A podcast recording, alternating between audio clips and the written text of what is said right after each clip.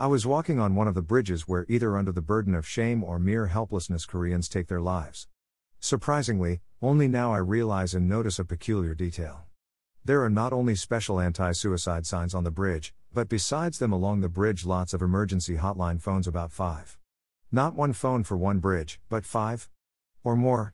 Five phones trying to persuade a person not to leave the Korean world of where it is inappropriate to seek help in case of mental health problems, where it is shameful to be open minded in your own personal relationships, and where women are given secondary roles or no role to play at all.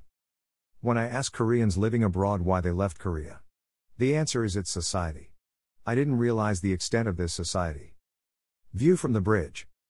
In Korea exists taboo gender gap because of Korean traditional society. The Korean economy has developed, but society is still within traditional grips like a hundred years ago. The gap between modern, Technologically advanced Korean society and traditional judgmental norms torments the Korean citizens, especially women on who an outcrying hatred is imposed. Women are reprimanded because of shirts showing their nipples, living on your own is considered too permissive, mental illnesses are tabooed and frowned upon, and probably many more reasons, which have created a new meaning for the word society in Korea.